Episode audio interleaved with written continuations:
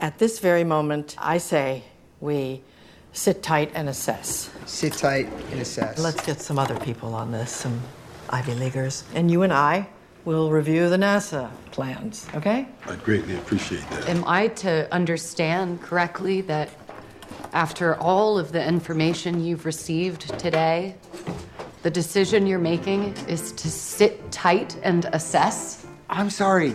Who is she? Who the fuck are you? Aren't you her son? I'm the fucking chief of staff boy with the dragon tattoo, so I'm doing fine. gotta get out of here. This place is a freak show. Hello, listening people. Hello. Hello, Bartek. How are you doing? Yeah, I'm doing. How are you, Ryan? Oh, and I am well. Thank you so much for asking. I fell down a well and I refused to get out. And you are the well? And I am the well. Eh, aren't we all? Aren't we all the thing we're in? Yeah, it's- it's- we have interesting answers. I had a very distinctive adjective, and you have a very distinctive noun. Thank you so much. we are Spit and Polish, and we are presenting to you our show Pictures Powwow. We're the only podcast in the entire world that both happen to be spitting and Polish at the same time. That's where the name comes from. And after all of these years, we're still such distinguished gentlemen with saliva in our mouths. And we are and here. we expel it sometimes, yeah. Oh, we, we, we, we, we, put it out on the sidewalk when somebody we don't like walks past. We just poo on them. And then they walk past and they look in the ground like, oh, someone spat. Someone is spitting, someone is Polish, and I don't know which Someone- one is which. Some t- somewhere, someone is spitting right but now. we are doing our show Pictures Powwow where we talk about a movie that has come recommended. And the recommendation cycle goes Bartek recommends a film. In fact, he will be recommending the next movie we do. Oh, pre- oh, yeah. Pressure's on. The pressure is on. I recommend after that, and then you, the listening people. That's right. If you recommend a movie to us, we put it on a on a list, and then eventually we get around to Hmm. it. And I'm deducing from the information you Mhm. gave me that this cycle repeats. And so if I'm doing it next, then the thing before must be the end of a cycle. And at the end of the cycle, I believe you said it was a listening people's choice. yes, Bartek, I gave you I gave you all the clues. Yeah. and since you are on a roll with information, could you please tell us the movie that got picked and the person who recommended it? Sure. So the film that got picked was the 2021 film Don't Look Up. And the person who recommended it was a friend of mine, How. Hey, thank you so much for the recommendation. What was the thing that spurred this on?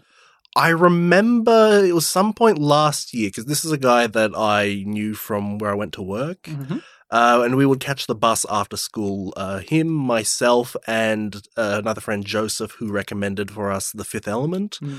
Um, and we were having a discussion about movies, and we were also having a discussion about. Um, I can't remember if it was about movies or if it was about like real life, you know, people making decisions and things like that. And he was bringing up how, oh yeah, there, there's this movie that I watched called, uh, and he had to look it up because he knew the Chinese title. Um, oh, okay, yeah.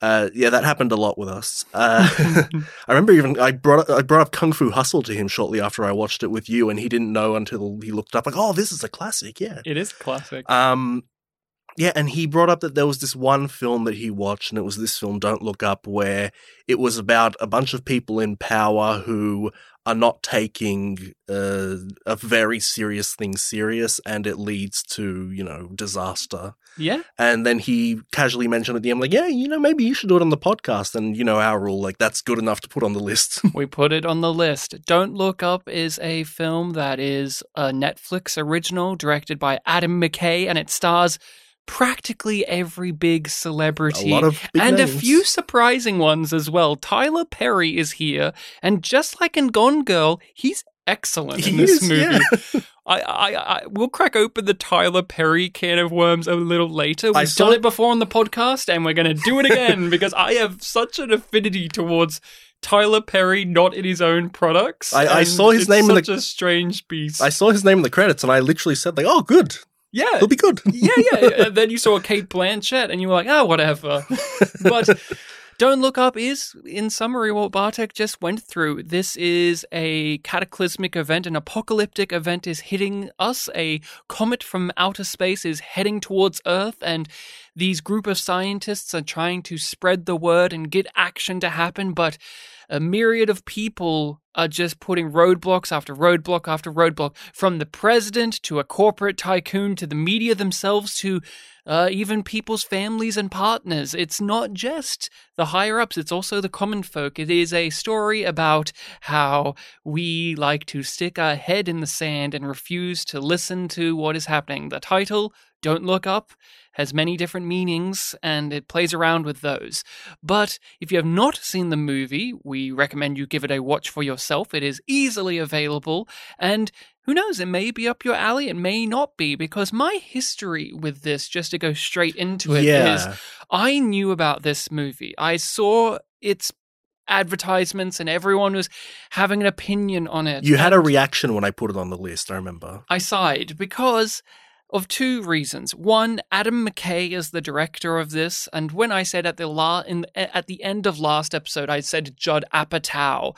What I meant by that was that style of comedy where you get all of these actors, you have a pretty good framework for a movie, but you just let them riff and you let them improv a million takes and you stitch Mhm. together the best ones. Yeah, I get that now. Yes. And so Adam McKay, he's not Judd Apatow, but I associate him with that wheelhouse, even though he did direct stuff like the Austin Powers movies, which are a different era of comedy beast, but he still has gone on. But the thing about Adam, Adam McKay is he's become, I guess, what I would like to call, I don't know if there's an official title, but the modern American satire uh, voice. Mhm. So you have stuff like, say, Rick and Morty is an example of more modern American satirical comedies that you can see, and this ties into my second uh, thing that made me sigh, which is there's the audience who heralds these things as not just funny, but really clever and really intelligent and really smart. And if you Mhm. disagree with them, that you will never hear the end of it.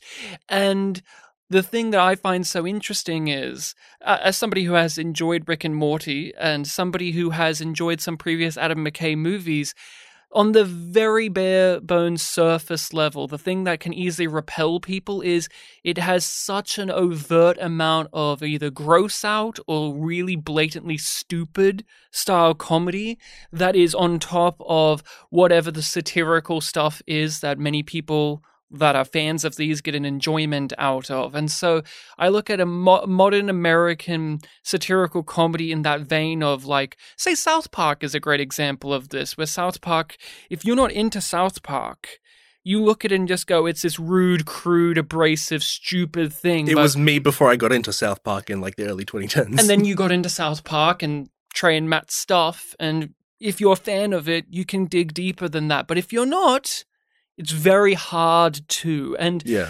so those were the things that I had history with. The director and this film has a very polarizing uh, uh, audience. People at the time were arguing so aggressively, like the characters in the movie, but it was heralded as this brilliant satirical genius piece of comedy that you are too stupid to get, or people on the extreme opposite side who said this is an arrogant, stupid, long waste of time. It's bad. It has no merits. All of that. And so, knowing my own personal taste in comedies and American films, com- comedy movies, I had a suspicion that I would hate this.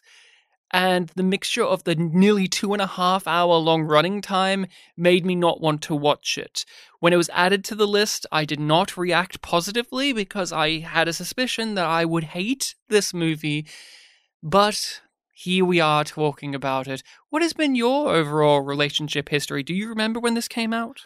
Uh, no, I actually don't think I'd heard of it. Um, I, I'd probably heard it in passing when, you know, Oscar buzz was happening, but, you know, it was one of the ones that I hadn't heard anything specific about, so I just kind of dismissed it. Um, so when my friend was telling me that, like, oh yeah, it's a recent film, it's got DiCaprio in it, like that alone, I was like, oh, okay, so it's probably decent-ish film at least. Yeah, and I think this was after he took a little bit of a break. He he hadn't done it. I think he hadn't done a movie in a couple of years. I think he did like The Revenant and a bunch of stuff, and then had Well, a- Revenant was definitely like just before we started podcasting, and he definitely did do Once Upon a Time in Hollywood a few years ago. that was so- around the same time as this. yeah, so probably just before this. Yeah, but keep going. Yep. Um, even before looking anything up after finishing watching the film, like I, I, I I'll just put, say this right now: I'm not 100 percent in love with this film or anything like that. But when looking at some of the thing, things to criticize about it, I thought to myself, ah, I, I wonder if these criticisms are like a trap Hmm. because I could easily see people responding to like, "Yeah, but don't you see that's that's what they're satirizing. The feelings that you have right now are what they're satirizing, that kind of thing. And then yeah, when looking it up and seeing uh, a lot of the positive comments, I remember one of the few places I looked up was uh, there was a Mark Kermode review. Oh yes. Um, and the, he, he and the other guy on that show liked it, and a lot of the people in the comments were like singing the film's praises about how it was, you know, super clever, um, all sorts of things like that.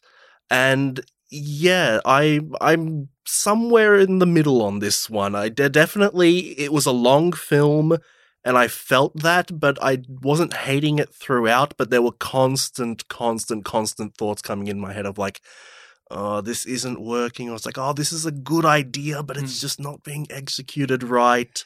It's it's very very middling for me.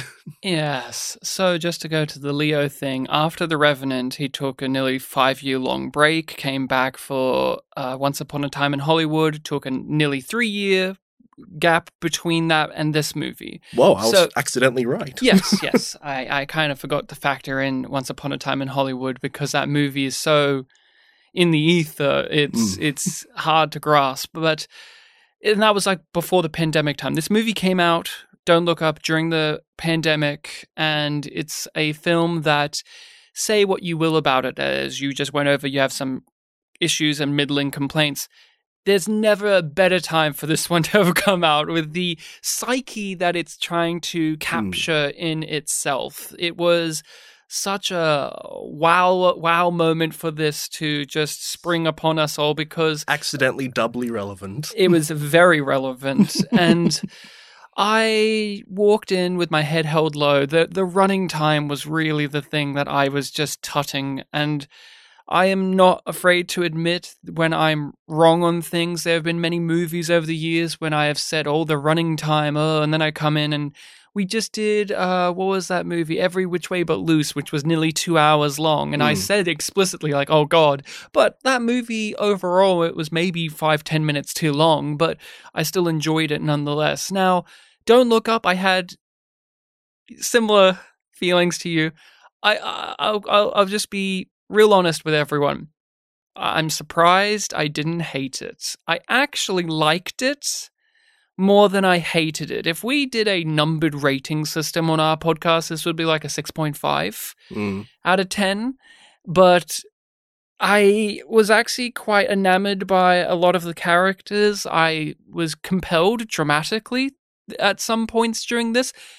The the big complaint is I never laughed once. Mm. Not once. Not one joke, quote unquote joke made me laugh. Now, I found things humorous, uh, very much so. There was many there were many moments where I could stroke my chin and see the hilarity of the insanity of it all, but I, I never laughed. And I'm not a hard person to get a laugh out of when it comes to movies. I, I, I ridicule Judd Apatow movies, but every time I watch one of his movies, there'll be at least one laugh in there. Like I enjoy Ricky Bobby like everybody else. I, I'm not a I'm not a coward to admit that that movie makes me laugh at times, like Talladega Nights, and Well, that's an Adam McKay film, right? that's an Adam McKay movie, Yeah. right? But I keep associating it with like Will Ferrell, Judd Apatow, all that era. Um, I'm not afraid to admit that Walk Hard, the Dewey Cox story, is one of the best movies ever made, comedy wise. So I was really bummed at that that primarily because this has an amazing cast. People have proven themselves to be very funny, but I was left pretty stone faced when it came to the the out and out laughter factor of it. But no, I didn't. I, I much to my dismay, in a way, I didn't hate it. I'm more frustrated by it because it has problems in direction and structure.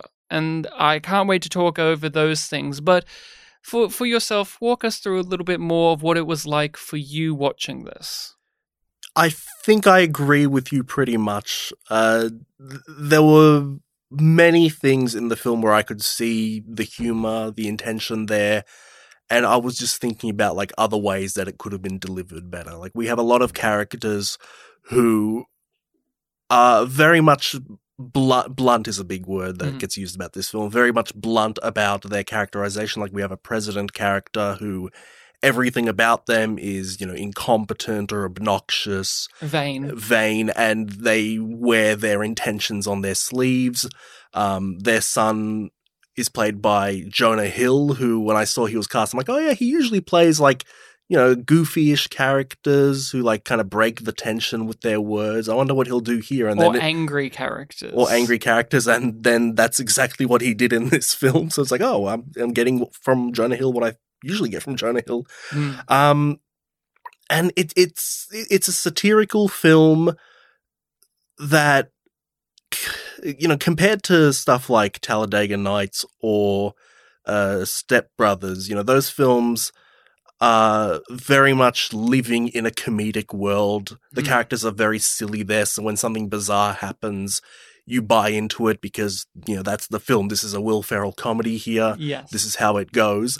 Whereas in this film, uh, going back to that word middling, it's it's like trying to do the comedy of those, but trying to keep up the veneer of being like the real world. yeah. And a lot of the conflict comes in from that. And I can, you know, just saying that, I can really easily see that working really well for some people. But for me, yeah, it, it just was a back and forth of like, oh, it's not quite working, but I see what you're doing.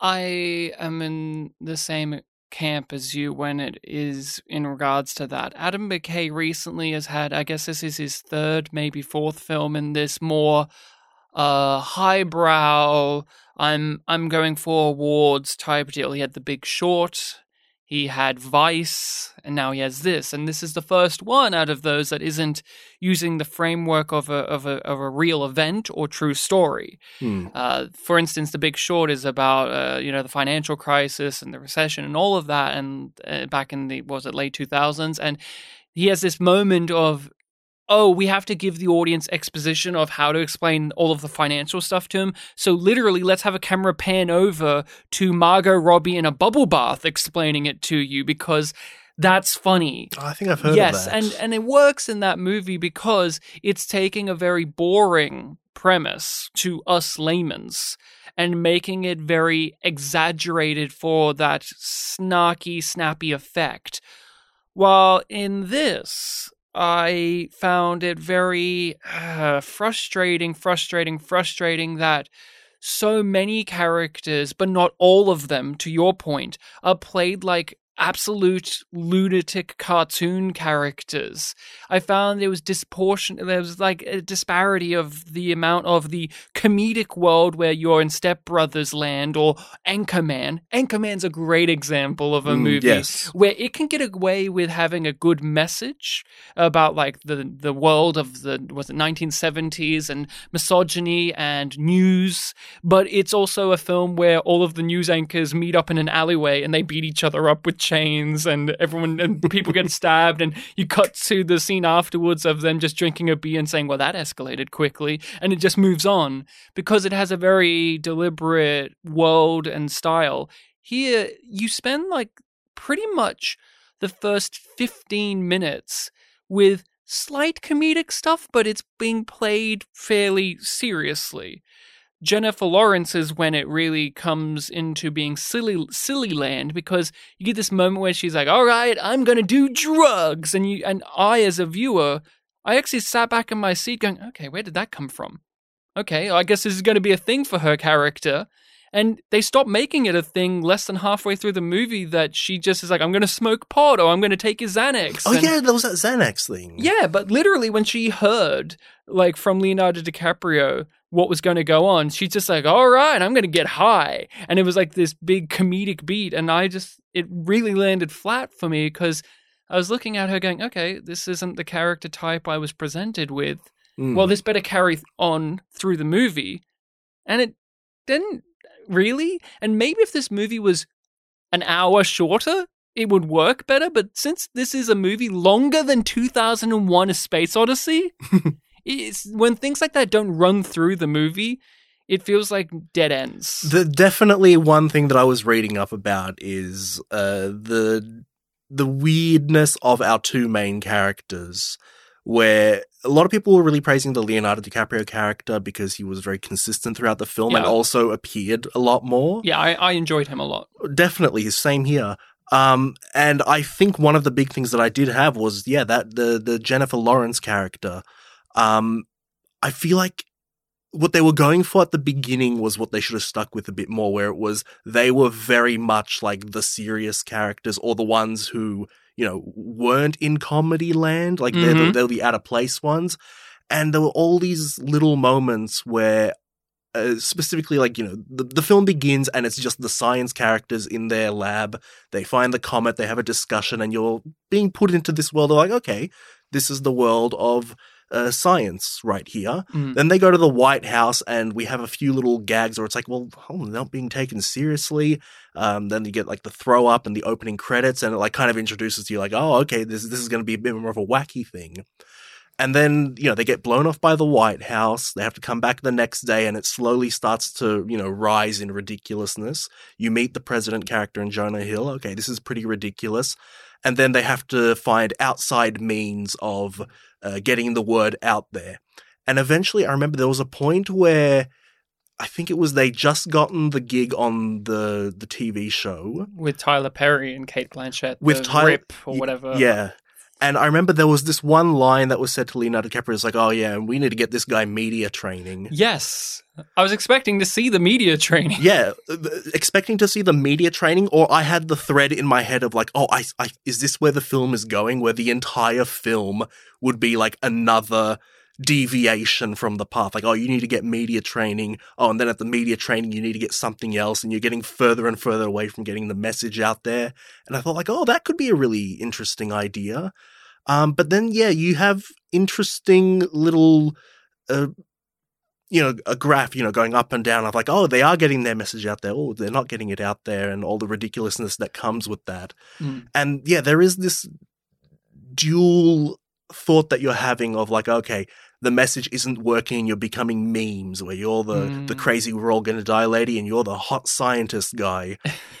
and it, it is funny that you know that happens to them instead of getting their message out there. But there was also like the real life thing of like, well, there will there would be in reality some people that do take it seriously. Other countries would take it seriously. other countries would take it seriously. which the movie refuses to acknowledge until the end, and they treat it like they've earned that. Where it's like, It oh, by the way, all of the other nations tried and they failed. It's like, pff, Yeah, it was really weird. It was like, oh, and uh, because the other nations are, you know, not agreeing with America, they're being cut out of the deal. I'm like, oh, they had a deal? this is uh really okay. So I keep coming back to one of my problems being structure and just how you stack the deck here because. Yes, I didn't laugh out loud, but I'm not going to discredit the comedic sensibilities of this movie. Just because it didn't make me laugh doesn't mean I'm going to roll my eyes and say this is bad. In fact, I never found any of the actual jokes offensively terrible or like, why is this here? Not at all. it was just not for me.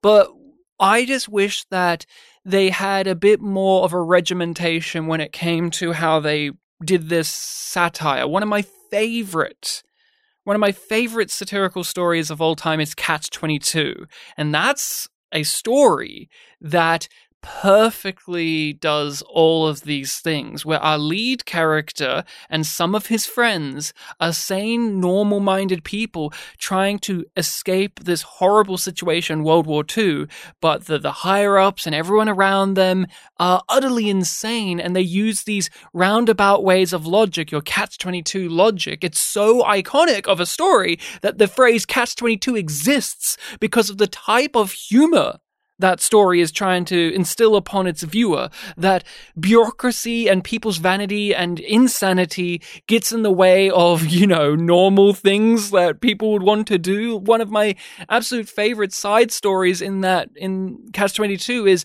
the doctor character who's a good person, but he's a coward, refuses to fly his plane, so he gets someone else to do it, but then that person dies. So legally and paperwork wise, the doctor is dead, but he's physically there. And because it's too much of a, a hassle to work around, they never fix it. So the doctor is just walking around for the rest of the story, and he, they've been he's been ordered to not talk to people and people have been ordered to ignore him. So for the rest of the story, the doctor's just on the beach getting drunk because no one acknowledges, he's like he's a ghost walking around. And that's because the higher ups are insane. But our normal guy, he walks up to this person and he's like, hey, what's going on? I wish there was a little bit more of that where the insanity that is the world around these characters would impact some of them and make them go insane as well or join in the stuff. Leo's character is the closest that gets to that, really. He gets tempted by the flirtation of. Uh, of uh, Cate Blanchett's character and being the hot scientist. Yeah, after he after they both become memes, like he kind of rises while she falls. Yeah, that's it. And uh, I just thought that the film, not only just being too long, but I, I, I want to get your opinion on this. There were just some characters here that that just served nothing, or they came in too late, or they used them so minorly that just for efficiency's sake, I, I just would say get rid of them and bolster up this character over here. Did you have that at all? I guess uh, Jennifer Lawrence's boyfriend character, Which one? the the one that she starts the story out with, who's like the journalist, where they have this back and forth going on. It's like, what's going on here? You know, I can't tell you. Okay, this is what's happening. Oh, I'll help you with this, and it's all to serve for a off screen kind of betrayal or like an Yeah. online betrayal, and then they're just. You know that you see them again like once or twice later in the film, Yeah. and that's it. And it's like, oh well, that dynamic is out the window. completely useless character. I, I he added nothing to this. The only gag that was almost effective when it came to him was when Jennifer Lawrence explained what was going on, and a woman yeah, yeah, yeah. stopped and asked questions. Wait, are you serious? That was a good go- that was a good gag where whenever they were talking out loud next to a group of people, people would hear it and want to know. Hmm. That's something that never happens in these movies. Again- again, that it- was a good joke. It goes back to what I was saying before. Like, surely there would be some people that would take it seriously, and yeah, that character's an example. And later on at the bar, when it causes Yeah. a riot, it's like, well, these characters exist. Another person that I thought was completely perfunctory was her second boyfriend, played by Timothée Chalamet. He was perfunctory in the fact that they introduce him so late in the movie, late. and they try to get this whole uh, wring my heart out when he does the prayer, and that in itself, in isolation, worked, but the rest of the movie didn't earn that. I actually wished he was in the movie way more because I don't know Timothée Chalamet's acting career all that well. I know like he's one of the big names right now. He's a hot name. He's a handsome guy. He's a young guy. He's the loves call him. me by your name guy. He's Call Me by Your Name. He's in Dune. He's um he's in Ladybird. Like he's been in a bunch of things. I've seen him, but I've never got it. In this movie, I'm not saying I got it, but he has he has screen presence, and I thought they wasted that screen presence. I, I actually wanted to know more about his character. He had this brilliant little exchange where he was asking, Do you want to make out? And Jennifer Lawrence is at this point so nihilistic about the world, nothing matters. And I can't remember the exact exchange, Something but like yeah, whatever. yeah, whatever. Yeah, why not? Yeah, why not? And he took a affront to that. He he he still has feelings. And he and he said as much, and then she rephrased it, and he was instantly happy with it. That was a moment where it helped Jennifer Lawrence's character become less of a cynic. He was introduced after her lowest point to bring her out of the lowest point. And they had a quick shot of him way earlier in the movie to be like, "Huh, he's here. See, we we set him up." I don't even. You don't even remember because you wouldn't have known. I saw Timothée Chalamet and I said, "Oh, I'll look out for him." Because that's another thing. This is a movie about the cast who's in it. Like all of these big names. And when you see the opening credits and they're showing off all of these names, some of them you know, and you internally go, "Oh, I can't wait! I can't wait to see them," or, or, or I'll look out for them. And he was one of them where it's like, oh, I as a viewer don't know Timothée Chalamet really well, but I'll keep an eye out for him. And another person that I thought was head scratchingly bizarre for one where they should have had him more Mm. is uh, Bash, the Oh, uh, the vil- the- tycoon. yeah.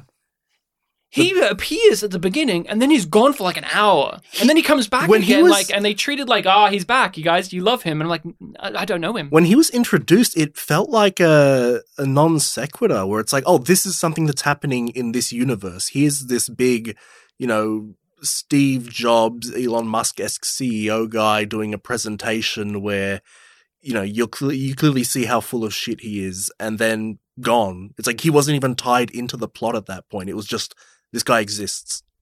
he should have been in the movie way more. Uh, When he, Uh, when he comes back, is it just like they're they're in the you know the spaceship's gone up and he just comes like, hey, can I come in, guys? yes, and then they ask who he is because they're reintroducing him to the audience. The main characters don't know who he is. Yeah. and then he tells the president to come over here and then she does and then the new plot happens Mm. he was on the opposite end where instead of a character being in it like they shouldn't be in it or so they should reduce his character I, he should have been way more present no offense to jonah hill I didn't like Jonah Hill in this movie. I thought he was terrible, and I would have much preferred him not to even exist and for the Bash character to kind of fill that void of this other person in the room with their own agendas who don't like our main characters because he's a rival scientist. So, and a businessman. He didn't like that. Uh, but also, I thought the performance from Mark Rylance as Bash was. I. Uh, he's an Oscar winning actor. And recently we guested on a podcast with our friends Chats a Television podcast where I talked about the beloved actor Alan, uh, Alan Tudyk. And I said if I didn't know for a fact he had a career in comedy after watching the show we were talking about, I said if I didn't know that beforehand, I wouldn't be able to tell you this guy's ever been in a comedy before. No offense to Mark Rylance. If I didn't know for a fact like he's a prestigious actor with decades long career, I, I wouldn't be able to tell that this guy's a good actor at all. I thought he was awful, awful, awful. Yet I needed his character to be here. Because he was such a bizarre character that you almost kind of wanted to see more of him. Yeah, I wanted to get a gay, but he didn't feel real to what he was emulating. Mm. He doesn't feel like Elon Musk, and he doesn't feel like Steve Jobs. Who is he supposed to be? It's a good question. It feels like whatever the answer is, it's meant to be done through a lens of like, duh, I'm this guy kind of thing. Because the rest of them, I could figure out who their stand ins are or the type of person they are. Like Meryl Streep as the president, you could say that she's a mixture of Trump and Hillary, but in general, removing it from real world people, I understand the type she is. Yeah. I don't know who Bash is. Is he, is he, uh, is he Howard Hughes? It feels like he's just meant to be this uh, amalgamation of the big CEOs who try to appear to be in touch or or have innovated and are seen as being in touch by certain audiences. And the last person that I'll complain about that should have been in the movie more is his wife, is Leo's wife, Mm. Melanie Lynskey, who you know, Bartek, as You know, now that you've said her name, I know who she is. the At mother from the television series Drive. Drive. And she plays the exact same character, homely woman who's stressed out. She has a type and she fucking plays it. It's not until this moment where I'm like, oh wait, I know who that is. and she looks the exact same. Yes. But For others, it rose from uh, Two and a Half Men. where she's the opposite, where she's a crazy, sexy stalker lady. But I wanted her, I needed her to be in the movie more because they try to play her up as the dramatic side of the story, but she's in the movie so little that when they did that, it fell on deaf ears from me. When she's throwing the pills and doing all of that, I'm appreciating the performance. Again, in isolation that worked, but for the rest of the context of the movie, it was very disingenuous to me. He, Leonardo DiCaprio's cheating in this film was presented very matter of factly. Like in most stories, you would get, you know, the the temptation half of it. You know, speaking of Tyler Perry, um, the temptation side of like, oh, should I be doing this? Should I not be doing it? But no, when he was with the the TV show lady, he was just all in there. There was no, you know, like, should I be doing this?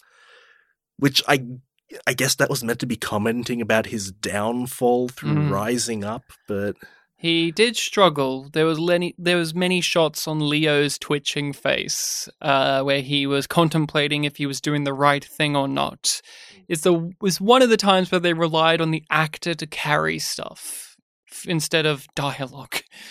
But uh, one other character I am mystified, and I don't even know if the film wants them to be here or not. Which is, we have three main characters, by the way. I think I know exactly where you're going with this. go go on, please, please. So I, I forget the character's name and also the actor's name, but the the the, the black guy, the Ogle Doctor Oglethorpe. yeah, Oglethorpe. I I liked him. Me too. I liked him a lot, but yeah, there were just stretches where it's like, okay, it's just these two now. Okay, now he's with them. Okay, now he's not. Uh, He they they didn't even remember that he started out talking to them on the phone about how he had to deal with his family and that he had a family and he had kids. Because at the end of the movie, he's with these people like they're the only people he has. There was Yeah. something like that. He was like, "Hey, why are you calling me about this? Like, don't you know I have my daughters or my whatever?" He said something about like family. I can't remember the Hmm. line, but it made him feel kind of the more, you know, kind of down to earth, homely. You know, he, he because he's presented job wise as seeming very high echelon, but with Hmm. that, it made him seem very. And also, even if they didn't. I, as a viewer, assume he should have a family that he cares about. Yeah, yeah. He he's introduced as like, oh, when they discover that. Have we even said the plot of the film? Uh, a um, comet. I said that a comet's yeah. coming to Earth, and everyone's ignoring it. That's right. A giant comet that is going to make the Earth extinct is coming to Earth, and everyone's ignoring it.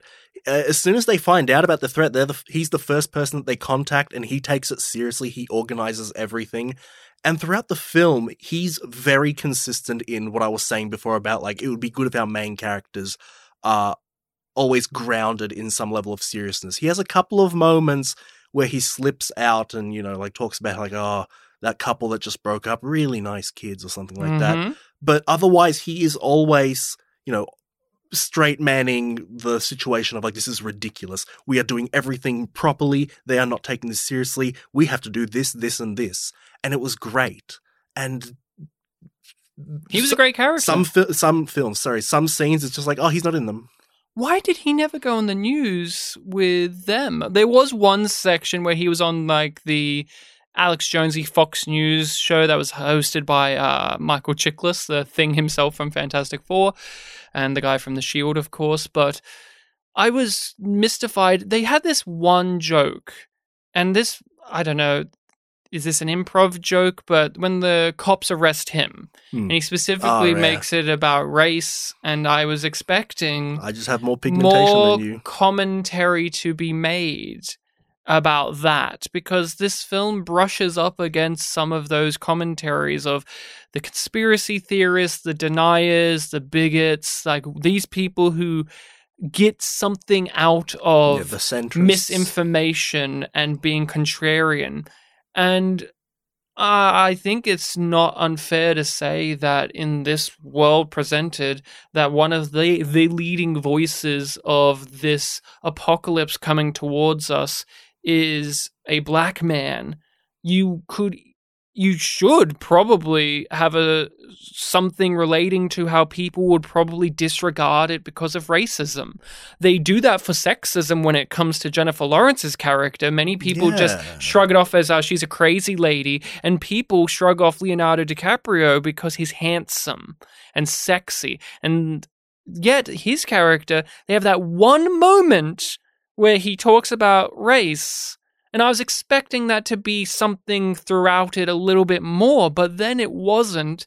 And then the movie, it it all it really came across like the movie didn't want him to be there, but why did they have him? Well, From lot of- efficiency standard, why is he here? Why isn't it just Jennifer Lawrence and Leonardo DiCaprio go to meet the president with the lady who's the head of NASA? Because she gets fired later. She's like Oh, she has a little storyline. Yeah. She could serve the same function that that she did, but she could just be in that room. Like I, I, I liked his character, but at the end of the movie, I really didn't understand why they bothered. the FBI like arresting scenes they they were they were interesting in a weird way where the first time it happened was when Jennifer Lawrence was like running and I I thought like oh this is like a prank to like you know get her to freak out and stuff but then it was played straight and I'm like oh okay and then you get the reveal later on. One on of them was a blind man, and she did call them out for doing that. yeah. Um, and then you get a reveal later on where Jonah Hill's like, oh, yeah, I made them do the bag over the head thing. So that, I, I think the film's trying to go for a thing where it's like, oh, the ev- all the FBI arrest scenes are just like pranks by Jonah Hill. So they shouldn't Well, be taken seriously. He did that specifically to her because he doesn't like her, and then later on he does it to Leo because he doesn't like Leo now. He does. He does. He even says the CIA do the bag over the head all the time, but the FBI they don't. I asked them specifically because I hate you, and she just gives this whole diatribe about yeah. I had a feeling. Yeah. it's like you should have trusted that feeling. But that's what I mean. Like Yeah. him do him saying that line kind of makes the FBI arresting scenes throughout the film just like, oh, it's it's him causing hijinks. now we're ragging on the film a bit. I want to go to some of the positives. hmm I really do think inside of the messiness of this movie, I don't think this is a perfect movie. I think it's a messy movie, but it captures the hyster like the the hysterics that we go through and the the sense of impending dread and when you are confronted with something that feels inevitable or is inevitable, you have an existential crisis about it. And I thought they did that really well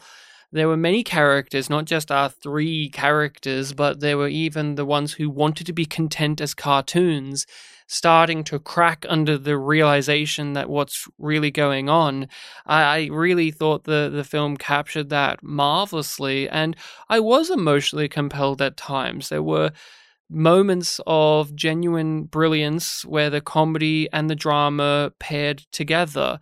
When Leonardo DiCaprio got out of his car and was looking up at the comet, I was expecting with this type of movie to for that to be undercut by some dickhead joke gag where somebody says, "Hey, get out of the way, you fuck!" or like we cut away, or somebody hits him with his car, or like just whatever. brushes past him and makes him like fumble. Yeah, I was expecting it to be undercut with something stupid, I- but same. there were actually plenty of moments like that where I have been trained to expect it to just end on a dumb gag Mm. or to sputter out, but To they would undermined, yeah. linger on things in a way that I want more movies like this to do so. Ariana Grande, we haven't even talked about her. She's the pop singer. Her character was a surprise like that as well. I was expecting her to stay as this dumb, bimbo, silly character. And yes, she does, but when we actually get to that song she wrote, it it's a it's a genuinely compelling piece of work. Some of the lyrics are funny, but it's not one of those we've written the dumb pop star for a comedy movie and she has a very on the nose dumb pop song she was actually a fairly good character for the minimal amount she was here. I was actually found, found like things like that. I was I was surprised that they didn't take the dumber option out hmm. of. Now there's plenty of dumber options, but in the movie that they do that with. But there was also just a massive amount where oh no, they actually stuck with it. They stayed true. I agree with the stuff about Ariana Grande, definitely. Now, we can't ignore the fact that the song was padding out the film a little bit too much. Oh okay. I, I felt like they showed way too much of it. It's like I'm, I'm watching a concert here. The film's already really long. See, I uh, I understand it. but the, film song, but the too- song itself is really good. that see for me the song was when i actually felt the emotions of what was going on Well, I, I guess yeah, and I agree with what you were saying before about like when the characters in the film who are taking it seriously are being shown taking it seriously, like all the don't look uppers. That definitely caught, uh, you know, the the whole real life thing we were happening at the time of like the people that were taking COVID seriously versus the people who uh, were fa- falling for a polit- political agenda or anything like that. Um, like we had all those montages of the people online. You know, we have all the like Twitter videos and the tweets themselves, uh, just being frustrated and bluntly saying like, just just look up, it's right there. Versus all the people who were like, you know, politicizing it, f- following different agendas. We even had like that one news show where. Uh, where it was like, well, the comet's named after you. What do you think about that? And It's like, what do you mean? Answer the question. What question? yeah, that was the the Chiklis show. That was a good Yeah, yeah. section. I liked him. I wish he was in the movie more. There was a part of me that kind of wondered why wasn't that the main news show we saw. Yeah, I, I guess in terms of when they're doing montage, like really short scenes, I guess you could buy into the ridiculous a bit more versus like full scenes with the president and things like that. The uh, performances overall, I think, are committed. I may not like some of these performances, I may not enjoy some of those characters, but I thought they were all committed to this project. Yeah. I didn't feel like anyone was phoning it in. I didn't feel like anyone was just leaning on what they do and just riding off of that. I, I thought Jonah Hill was bad in this. This is one of the few times where I've actually felt that sensation of why people don't like his comedic persona. But I he was committed to this project. I, I didn't feel like he was phoning it in or he Mm. was just farting his way through it. Was I disappointed that he was not paired up with Leo throughout the whole movie because him and Leo were so great in Wolf of Wall Street? Of course I was. Of course I was devastated by that. But he was he was com- did you stay till the end of the credits? Yes. that was I I found that good. I was like, okay, we did something with his character, but I thought they were all really dedicated performances. I just think the film and the script did not help these actors at points. Oh, with him, it's definitely the script. Yeah. Meryl Streep, I I don't know what her direction was. I don't know what she was like. I, I at points I understood what she was supposed to be, but then we spend so much time away from her, and then we cut back, and now she's like a different degree of insanity from where we saw her last, and. I I can see an argument argument being made for why that adds up, but I don't know. It just didn't really vibe with me all of the time. But I thought Leo was fantastic in this when he broke down on the news when he had his "we're all gonna fucking die" scene. Mm. I was I was riveted. I, I I was sitting there going, "Thank you, Leo. You're finally bringing the goods I like from you, which is angry Leo, which is my favorite Leo." Yeah, he's he was really good in the film. Uh, who was your favorite performer? Was it Leo, or was there anyone else that uh, jumped out at you? Probably Leo. Yeah. Any other? Weird, weird as it is to say, like, oh, Leonardo DiCaprio's my favorite. Oh, what a shock! what a shock. Um, yeah, Leo, Doctor Oglethorpe, they were really good. Um, those are the main two. I didn't hate our big techie bash guy as much as you did, but mostly because he was so weird that Mm. I kind of wanted more of him. yeah, Um, but yeah, the, all all the criticisms of him still stand. Yeah, with Meryl Streep, it, and I think her scene where she was talking to our main characters for the first time really kind of highlighted what film I was in for. And it, it almost kind of reminds me of some things I was saying on that Chats podcast that we were doing. It was like her motivations and her purpose in the scene was so one track that I, you know, maybe was not predicting her dialogue ahead of time, but I was predicting the sort of effect that all her dialogue was. Like, okay, what is the most uh, effective means of undermining what's being told to me uh, that I can do right now? It's like, oh, okay, I don't understand that. Can you explain it a bit more? It's like, oh, okay, I'll try to brush it off. Okay, try to do this, try to do that. And I don't think there was any point in that first scene where like she was giving them an inch, which not that she was meant to, Mm. but the fact that I was seeing the script. That's the thing we bring That's up a lot. it. I was seeing the script or the purpose behind this character. Uh, It was too blunt. and since this movie is already very long, that just adds to your endurance as a viewer with the length where you know, okay, this is how the scene's going- going to play out because they they build up to it very, very, very much so with them waiting and the general waiting with them and then charging them for free snacks and then they have to go to their hotel rooms and they're phoning their loved ones and then they come back the next day and Jonah Hill's doing this and you have a lot of preamble to a scene that you know already. And so now you have to watch that scene play out for five minutes. And five minutes is a long time. Yeah, in it felt like five minutes. And you said something there that I find so intriguing, though, which is how come this can work in other things? So, another piece of media that we both enjoy very much, I keep bringing this back to satirical war films for some reason, but it just comes, or war stories. Uh, Blackadder season four. Yeah, I was thinking that. Every scene with General Melchett, you you know what's going to happen before they walk in that door. When our characters say, "I have a brilliant plan and it'll do this," and let's go take it up with General Melchett, you know as a viewer how it's going to play out. But I think the difference inherently is every moment of that is genuinely gut-bustingly hilarious. While again, personal taste here, but it wasn't funny to me, so I'm just watching this scene play out dryly. And mm. it's dry and rough and takes time. Is that something that factors in for you at all? No, I think that was how it was for me here. Like I even said earlier that after this scene, you know, we had the line about the media training, and I thought like, oh, this is where we're kind of beginning here. Like this is where like the comedy's going to come in. And then the joke is that Jennifer Lawrence needs the media training. That was the. Yeah, there are a couple of references to media training. I wish we saw it. I wish we saw it. Speaking of payoffs, we, we said that we were going to talk about Tyler Perry. Tyler Perry is great in this film. I actually thought he was better than Cate Blanchett. Yeah, you know what? What was I talking about before? You said like, oh, were there any other performances you really liked? He was actually on point with his purpose. I I knew what he was.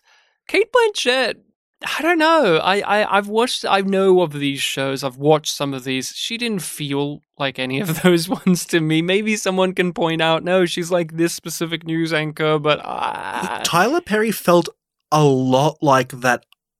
The the Onion uh, Mm. today now I think it was called like the ones that Yeah. interviewed the little kid that wrote Fast and Furious. Yeah, he also reminds me of like Steve Harvey a bit as Mm. well as this that general persona of like I'm keeping things light and goofy, even if there's something serious. Yeah, the way the way he tried to make small talk out of little things like that really reminded me of the the Onion guy a lot. he's a charismatic screen presence.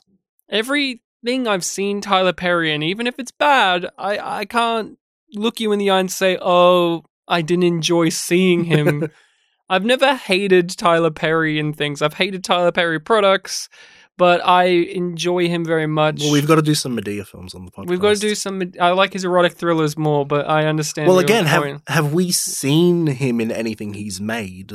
Personally, is the no. I don't think he's appeared in anything he's made that we've watched. Yeah, that's why. That's what I mean. I think Gone Girl and this are now the only things I really know him for in terms Oh. of acting. that's interesting. I mean, I know of like Madea and all that, Oh, but I oh, haven't yes. seen Madea. So Tyler Perry, for those who are not in the know, is uh, a very prolific figure uh, in the entertainment industry. He's carved out an empire for himself. Mhm. He is a writer, director, actor, producer, everything. He does it all.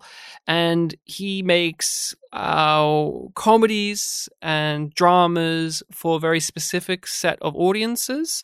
They often originate as stage plays and then they're made into movies.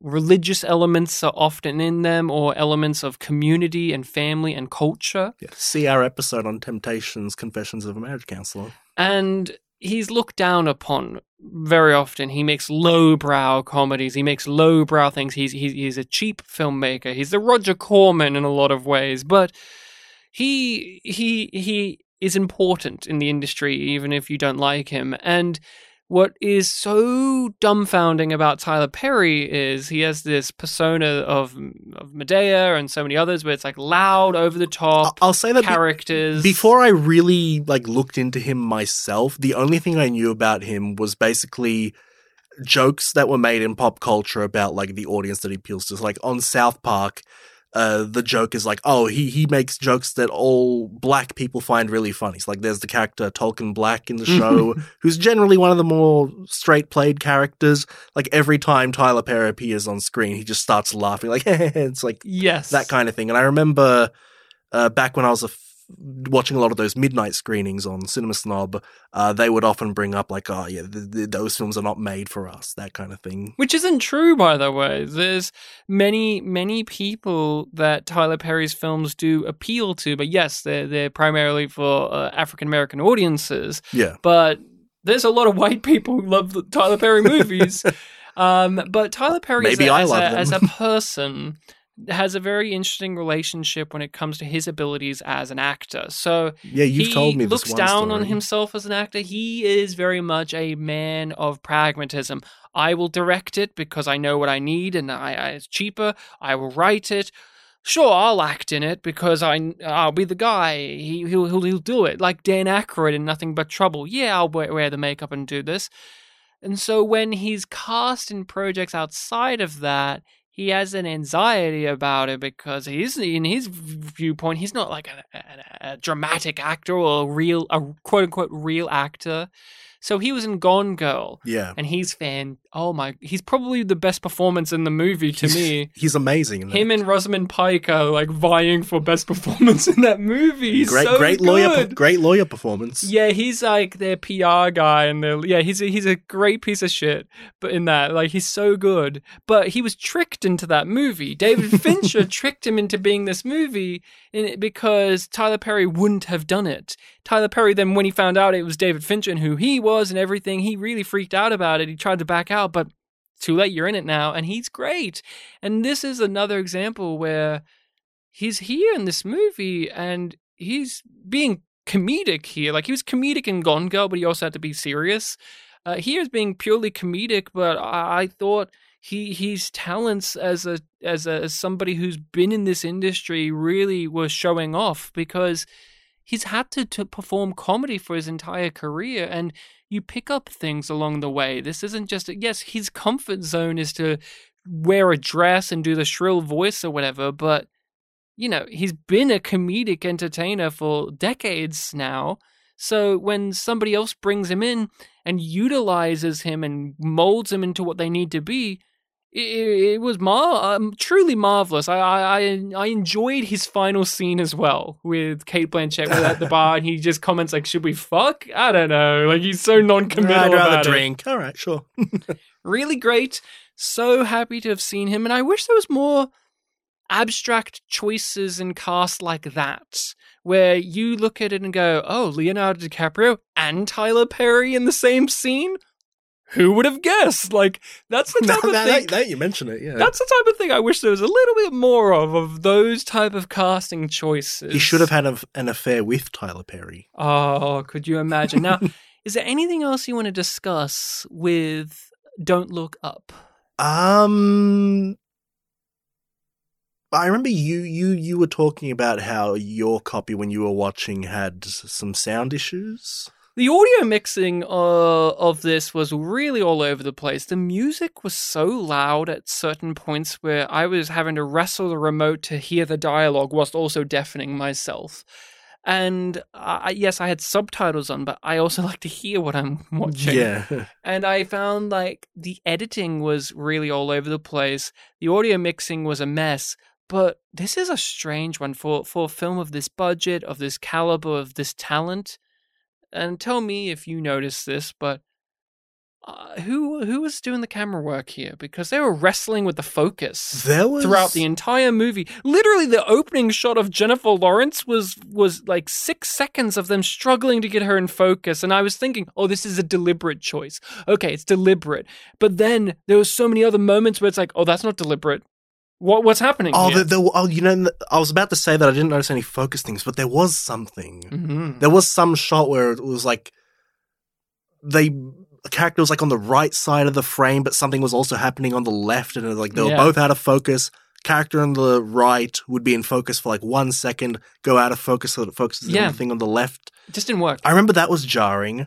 Um, in terms of camera work, I actually the l- last scene, a lot of moments in the like family dinner at the end, there was Mm. some really weird stuff happening there. Like when the characters, choices were made. yeah, even before the dinner, when they were walking into the house, there was this really bizarre cut that I actually had to rewind the film. Like, did I? what what, what was I looking at there? Where it was, it was like two seconds after Ti- Timothée Chalamet told told them his gamer tag. Yes. Like he told them the gamer tag. He was taking a step to walk in. Then it cut to like one or two seconds later. Yes, I saw that. It was like he teleported like a, like a meter ahead, and it was like, what is going on there? Was there Yeah. a mistake that they had to cut out, and they couldn't cut to something else? But then, as the dinner went on, there was also scenes where it's like cut to a person. Now they're just a still, like they're just still. They're not moving. there were was points where to the film like froze, and and again, what you were saying before, like, oh, is this intentional? Like, I was getting a vibe of like, oh, when the Earth was rattling because the meteor had Mm. struck, I was like, oh, is this simulating like technology failing? But No, No, it kept happening. And when I was looking up, I was looking, I was telling you before, I watched uh, Your Movie Sucks talking about the film. He pointed out a moment of that happening like before the meteor even struck. And it's like, no, Mhm. there was clearly something fucked up going There on. was a there was a sequence too where Leonardo DiCaprio was yelling or running or fighting or whatever, and it was like a normal scene, and then like for half a second it was a still image, and then it did it again, and it did it again, like it just intermittently was still images.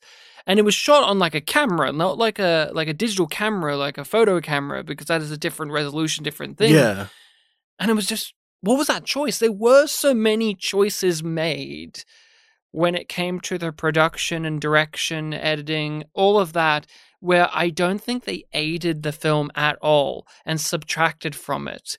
And these are things that don't even enter the realm of conversation that the many people have a discourse about this, which is, is this film intelligent? That's often what the argument boils down to. You know what I'm going to say? I think it's more intelligent than it is dumb. I think it's using stupidity to help aid its intelligence. But as a film that I'm watching and listening to, I think someone else should have constructed this a better a different editor, a different director. Someone needed to step in and say, "Okay, why are we doing that?" It's well meaning, and I agree with a lot of what it's saying, but you know the way that it's being presented is what you know we're taking issue with. There were some subtle gags that I enjoyed, such as the algorithm that could deter- determine your death and how it wasn't even correct all of the time. It said Leonardo DiCaprio would die alone. And was that a threat or was that real? But in the end, he didn't die alone. He was surrounded by all of his friends and family. And but then the president died the way it said, where she would get killed by some random thing and they're like what is that it's like we don't know yet and then at the end Hmm. the the remaining humans fly off to this planet and she gets eaten by this alien bird like creature. And then the rich scientist uh, billionaire guy says oh so that's what that is. Uh, another gag that i liked in that was a majority of the people that survived were all elderly like a majority of them were elderly people Hmm. and i just looked at that and said how are they going to sustain life All these naked el- elderly people. yeah, a lot of them were naked, naked elderly people. I had a good chuckle at not a out loud chuckle, but internally I was like, okay, that's that's good. That's We- like, we- and they're not pointing that out. They're just letting that be. We could have had a naked Jonah Hill, but they forgot about him. They forgot about Jonah Hill. Um, was there a thing that made you laugh in this? Um, not that it made me laugh, but I could see in another movie like really enjoying this. There was a running gag about you brought up the like the general making them pay for snacks. And it is such a bizarre thing, but I don't know, I feel like the film should have if done differently, I think it would have been much funnier. Oh, yeah, I can I can see that yeah, complaint. because yeah, there's a whole thing earlier on when they're waiting in the White House and they've got this general who, like, because he's on their side, he's really going to help them. He brings them a bunch of snacks, like, oh, they're charging an arm and a leg for this. Can you all give me like ten dollars for yours? And then they find out, like, oh, those are just free in the fridge, and it is this really bizarre thing. and Oglethorpe didn't uh, like had too much money and couldn't get change, so he just gave him more money. Yeah. Was- And and Jennifer Lawrence is like obsessed with it throughout the film. Like in moments where she just has to wait and she's got moments to herself, she just like talks about it a little bit and just like is really hung up about it. I feel like, you know, if I guess maybe it didn't work because I wanted a bit more of a straight manny performance from her. yeah, Oh, I I, I get what yeah, I guess that's that's why it didn't quite work for me. But I could definitely it's it's what I said before. There's so much potential here that like if it was done just a little bit differently, you'd have something really great. Yes, but this is a mm. film from a different generation. Yeah. And that was a good bit too, do- with Ron Perlman's character. He's from a different generation. I, I did also like how when they had the you know competing movements of like the don't look up and the and the and the look up, just look up. There was like the one guy who was like, "Oh my, I'm wearing a badge that's pointing up and down." Yeah, that was So- Chris Evans. Chris Evans. It's like I and I feel like you know this is a voice that needs to be heard. I'm like, oh, there there are people like this in the world. That that was actually a really good one. And then he transitioned to his blockbuster. It's just a popcorn movie. but that is Don't Look Up. I would love to hear from you, the listening people, what you think about this movie, what we've had to say about it. This is a film that is surprisingly divisive. I say that surprisingly because I feel like there's movies that are. I feel like in my world, there are movies that are more provocative when it comes to this that don't get such a such a reaction like this one did. Uh, but it just doesn't happen. I don't know. It's it's strange to me, but don't look up. Let us know. Do you recommend it though, Bartek? Would you recommend Don't Look Up? Um, I guess yeah. Taking your words from before, I more so recommend it than not.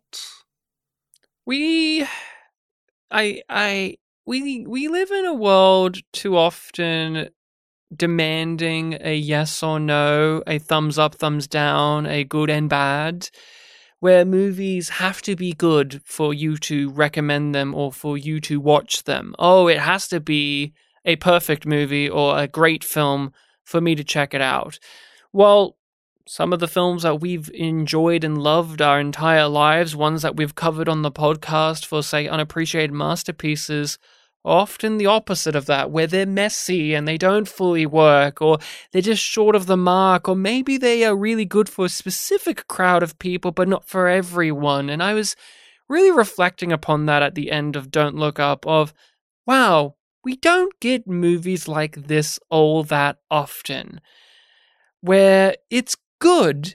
When it's good, it can be even can even be great. Mhm. But it doesn't all come together. It's a bit of a shaggy dog affair. It's a bit rough around the edges. But does that make it a bad movie? Does that make it a great movie? No, not necessarily, but I do recommend it. I, I, I kind of miss movies of this vein where they're trying for something, but they, they're not always nailing it. Hmm. Too much obsession about if this is a five star or one star type movie at late.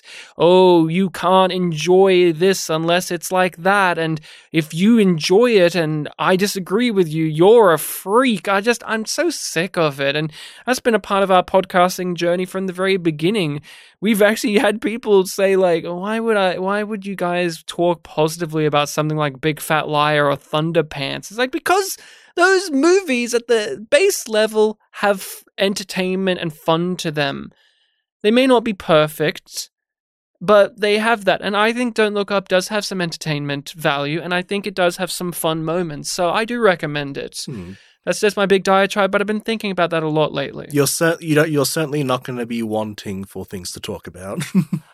True, and uh, that is what we have to say about Don't Look Up. Bartek, it is your turn now to recommend the movie for the next episode. This is your uh, American pick or your Hollywood pick. My- is that correct? My American pick, yes. yeah, American. Every every two recommendation cycles for me, I like to pick something non American. your every even or odd numbered, is it? Which one is it? Uh, my first recommendation was American. The first episode of Pictures Powwow was American, so my odd, odd numbered. numbered. So your yeah. every odd numbered pick. Yep. Uh, so we're on an odd numbered pick for me. So I'm going with an American film, and I'm going with one from 1984. hmm Uh, it is Amadeus. Amadeus. Oh, goody goody. Yeah. One of the interesting facts I have about Amadeus, I'll share it with you right now, is Amadeus's father in that film was played by Roy Dotrice, who was in Babylon 5. Fun fact. but he was in Babylon 5 as Mr. Lantze, the guy who wanted to sign a non aggression treaty with the Centauri at the end of season two. But that actor, he was in a show called um, Beauty and the Beast with Ron Perlman. Ron Perlman, who was in Don't Look Up, where Ron Mm. Perlman played the Beast, and he had this mane of hair and like a lion face. And Roy Dotrice was his, uh, I think he was like a priest in it, and they were in a bunch of stuff together throughout their careers. So I just wanted to bring that up now since we just had Ron Perlman here. There's just an interesting little connection there. But it's just something. Sure. Well, before we put this in stone, I just want to have a quick discussion about it. I've heard that this is a film. I've seen the film, but I can't remember which version I've seen. Oh. This is apparently one of those films where like the theatrical and the director's cut are like competing in which one to recommend. Do you know anything about this? No. I've only seen this movie once before when I was in high school and it was a friend's DVD. I didn't Yeah, note down my- what copy It was my what. It was my DVD that I watched it for the first time on, and it's the one that I messaged you about. Like Mm. I could not find it. I looked again last night. I cannot find my DVD copy. I don't know which version I saw. Uh, I, I, my guess would be theatrical is usually the one that people have seen, but we'll have an investigation and we'll keep you posted. Yeah, I'm leaning like director's cut maybe because I've Mm. heard some things about it that sound interesting, but you know, just for the sake of listening, people that want to watch on, should we put in the stone like director's cut? Sure. right, we'll do director's cut. This won't be a Savages situation, I guess, where we were like, which one will we do? Oh, we'll watch Uh, whichever yeah, one. I, I know it's happened a few times, and I was always blindsided by it, so I wanted to bring it This won't be a story of Ricky situation where we explicitly say we will only watch this version of the movie The and English then dub. you didn't. No, I watched it, but I had subtitles, and the subtitles were for the Cantonese. Yes. And then you were asking me questions about things that happened in the subtitles. I'm like, I don't know what you're talking about. I didn't watch It was a ghost. The subtitle said so. and I was like, what are you talking about? Yeah. But and there's nothing to bring up about the A team, right? No, the A team, the P cut. But that is it. Thank you all so much for listening. Again, let us know your thoughts on this and what we've discussed, as well as your own recommendations for us to cover a film on the podcast. You can hit us up over on our social medias of Facebook and Twitter, and you can email us over at. Spit and polished at gmail.com. Thank you again for tuning in. And oh, thank your friend. I was literally about to, but I was like, recommending Don't Look Up. I hope this was a lively enough conversation. how kind of how to pick the film for us. How kind of you. Now now look up, damn it. Just look up. how you really, really need to look up. You know, stop looking into the ground. That's where your grave is.